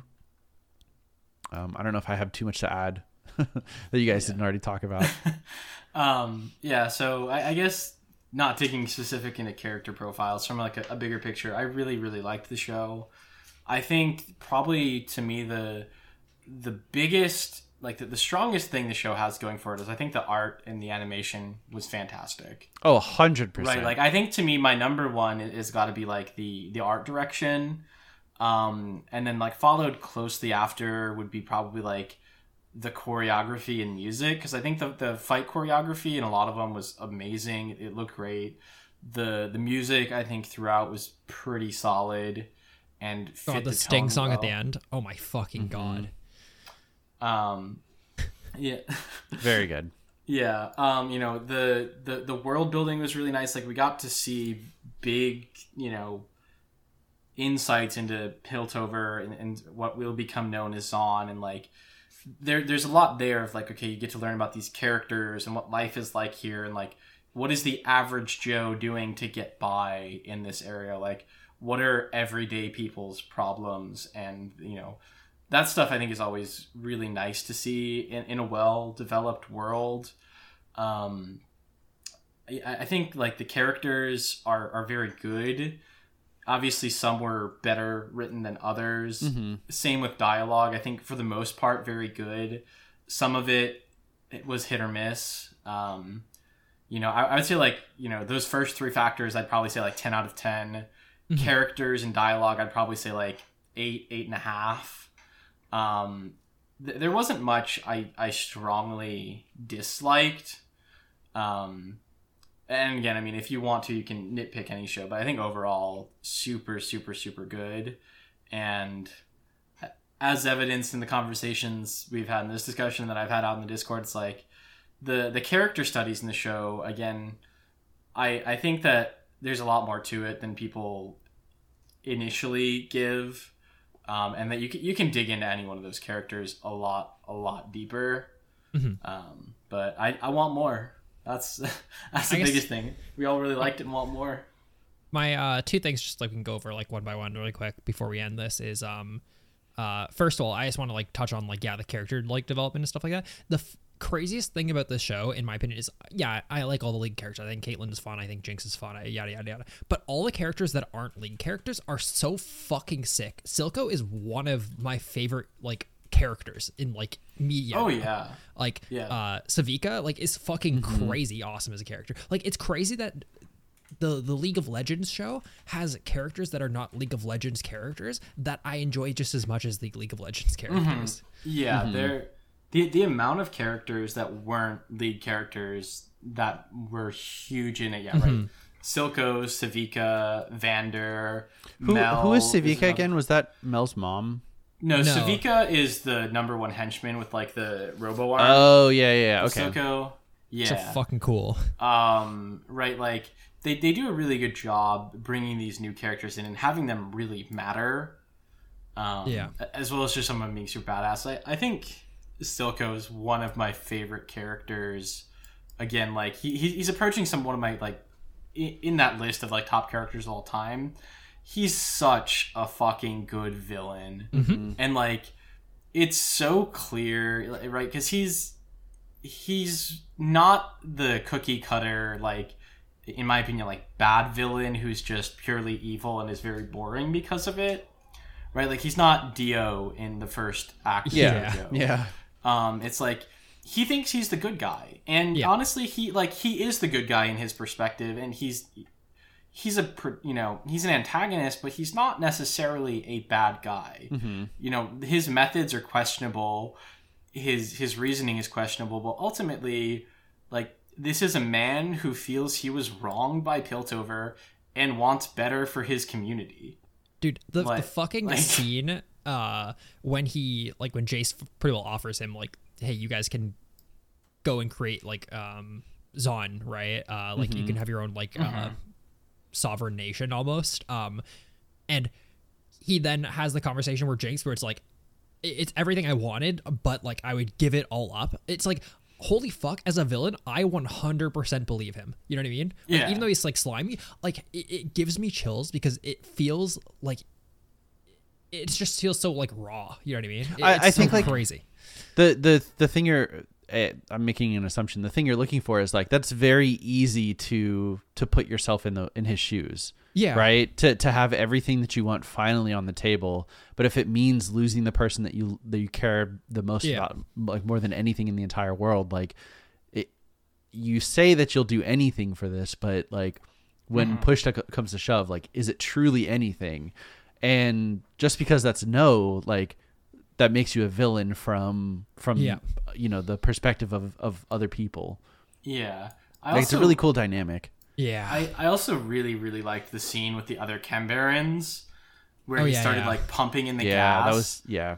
because like it's it's another one of those where you like really you know get get to see like raw who Silco is where right it's like my people have been like fucked over by the environment we're in.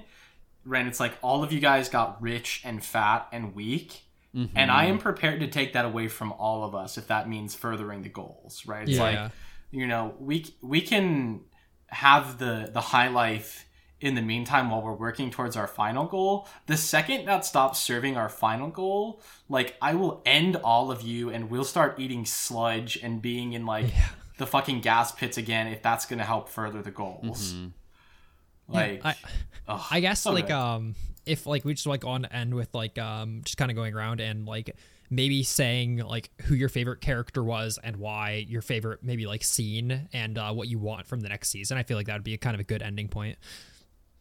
Sure. nick you go ahead I think my favorite character. I, I'm gonna say characters, um, because I, I think uh, You go for it. it's a it's a pair. I think Caitlyn and Vi were my favorite. Yeah. Um, I think they served such a like such a good juxtaposition between one another of like very inexperienced by the book, like like the perfect buddy cop like duo. You know, Vi being the street smart like. Uh, you know, I'll get it done by any means necessary, and Caitlyn being like, "Well, but we have to do it by the book, or or else we can't do it at all," and uh, like being very inexperienced. I thought that was like anytime they were on screen, like it was a good time, uh, and their relationship developed pretty interestingly as the as the show progressed. I I also like how they didn't fall into the trope of the by the book one being useless. Yeah. that happens a lot. Where it's like there were so many times where both of them had shortcomings because of their method, right? Where it's like we did it by the book and failed because of that, or we didn't follow the procedure, and now Vi is stabbed at the bottom of a pit Yeah, exactly. because we didn't take our time to, to plan this out, right? yeah. like th- there were both sides of it. What would you say you're looking forward to most in the the next chunk of the story? Um, I guess like really the moving from Caitlyn and Vi to Caitlyn and Vi versus Jinx. Mm-hmm. Uh, the more like canonical classic League of Legends, you know, uh, like cop portion of it. Yeah. um, where I think it's going to be really interesting to like you you're probably going to cheer for you're probably going to end up cheering for Vi or uh, Caitlyn and Vi, but you're also going to end up cheering for Jinx at some points, um, just because of how you know familiar with the story you are. yeah. Mm-hmm. And, and I think that there's, you know, ultimately, I think Vi become or Jinx becomes more of just a force of like pure chaos and destruction, as mm-hmm. opposed to like Silco's goal of unifying and making the independent nation of Zaun. Yeah, Yeah. right so it's like that he's probably going to succeed and then at some point we're i think going to lose silco whether it be he's dead in prison whatever it might be and you know at some point in the progression of, of that storyline is when we get just full chaos jinx versus Cait and Am I- Am I misremembering? Didn't he die in the very last He's- episode? Pretty dead. Yeah, for sure. But, oh yeah sorry Okay, Yeah. I I wanted to make sure because I was going to talk about that earlier. Like, I don't want him to come back because I think it it makes that scene less important if he does. Okay.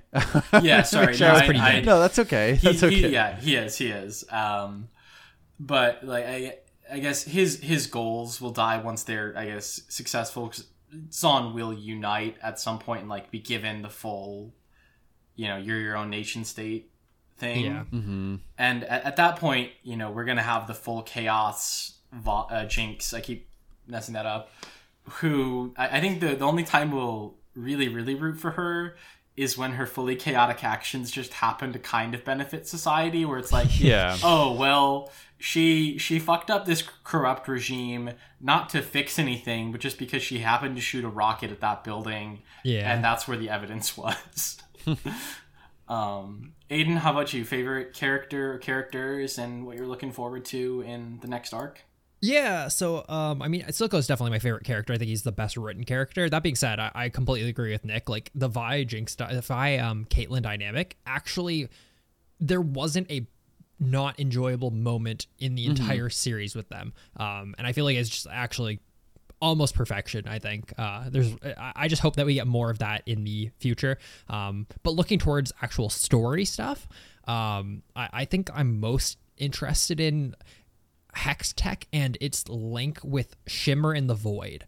I think that is the thing that was like teased the most of like Hextech somehow being linked to Void, Shimmer kind of being linked to like Void in some regards. And I mean, uh, dude, the Void is fucking cool, and I think a lot of cool storylines can come out of that. I don't think we'll fully get into them, but I think we'll at least like get that opened up in the next season. Um, and I also just really quickly want to touch on my favorite like actual scene um from the show. Yeah. I love how fucking subtle this is. Some people I've talked to haven't noticed it. You know when Viktor in his little toy boat, when he's like a kid, he like is racing the little toy boat and he can't like catch up to it. Um, it like he eventually meets Singed or whatever. The juxtaposition after he gets like his Hextech augments and he like runs for the first time. There's a boat in the background that he eventually outpaces, and that fucking Oh, like, it, oh, dude, that's it's really so, cool. It's just so fucking cool. Getting outrun by his toy boat as a child, then outrunning like an actual boat in the background as mm-hmm. like just Yeah. subtle symbolism. It, it actually gives me like goosebumps. It's so fucking sick. Just like small little mm-hmm. things that like that that they just don't have to do, but it just means so much. Yeah, I think one other thing it, at the beginning of that scene, the like girl on the rock asking him what he's doing is Yeah. Sky, who later becomes the assistant. I think a lot of people miss that. Yeah. Oh. Either that or it's realize a different character who's al- who's also named Sky, but I, I really really doubt that. Um, I don't know if you guys uh, had a chance to. Um, uh, Savannah and I have been watching things with subtitles on because we've been watching Yeah. Great British Bake Off and they speak a different language than we do. Yeah. Um, But there are very spoily, spoiler heavy things if you Yeah, I- if you have the subtitles on.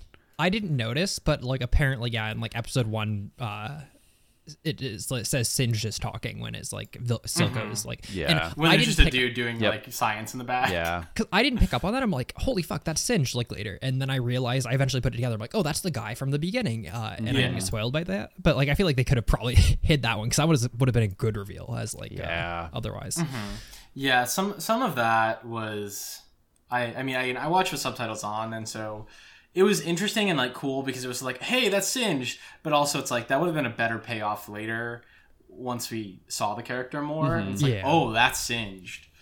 Um Yeah, so I would say favorite characters probably Silco and I, I really liked Viktor. Mhm. Um, I, I'd say like Vander by proxy, but I think Silco is more, and like Silco's story contains Vander and more. yeah, Um, but I, I think Viktor was also another character that like developed interestingly throughout, and like was a very cautionary tale of like human endeavors and like curiosity where it was like push the boundary push the boundary push oh fuck no we pushed too far.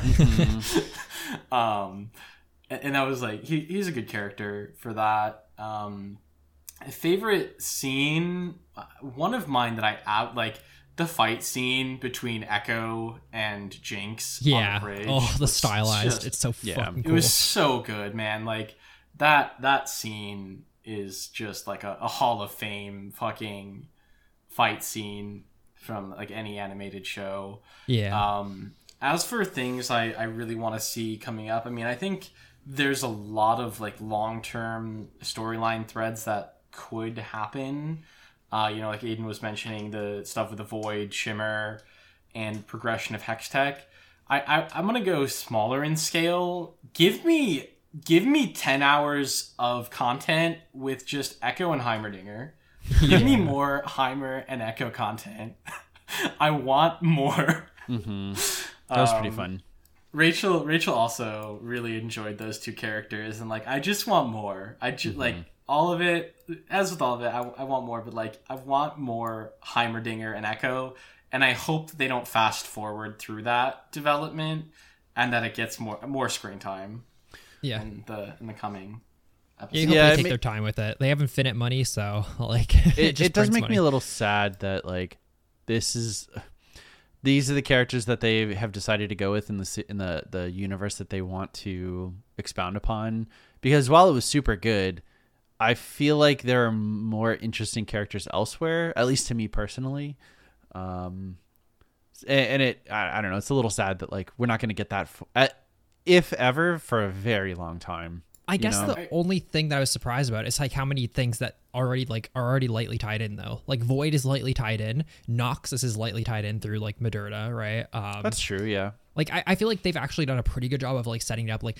yeah, there's zero title like Freljord for example. Yeah, there's zero title like uh Shurima really right now, right? But like they've at least like kind of branched out like lightly, and I feel like that's a good starting point at least. Um, because right, if you if you branch out to Noxus, which obviously is a factor that will play uh, probably maybe next season, if not then the next season after that, um, that you'll probably hear about Demacia, right? Like if Noxus is involved, um, I, I, it's interesting. So Yeah, for sure. There's a lot of ways they could go, and it's. I mean, I think that that's all. You know, all, of our thing is we, we want a lot more of it, and we want Yeah. more of these stories, and we want more of other stories, and we want more of the world. And it's like at some point they have to choose, unless they decide that they want to hire ten more studios to do the the Demacia one and the the Freljord one and the Shurima one.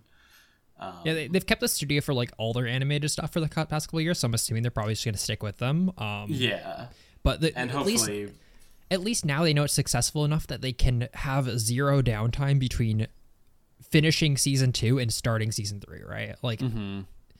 it's one of those things that when you're guaranteed, you can at least like start making like future plans rather than like just hoping it works. I mean, obviously the show is a banger show. Like it was really good. oh yeah, So very excited for more. awesome. Awesome. That'll do it for Arcane. Yeah, that'll do it for the end of the show. Thank you guys for listening. If you want to send us an email, it is mail at leakcastpodcast.com. You can watch us on Twitch at KingLard at Blue Basket and at LeakcastFrost. Tweet at us at Leakcast on Facebook. We are Leakcast. Visit our website, leakcastpodcast.com. Join our Discord server, discord.gg forward slash Leakcast. And finally, support us on Patreon, patreon.com forward slash Leakcast. Thank you guys so much for listening, and we'll see you next week. Bye. Bye.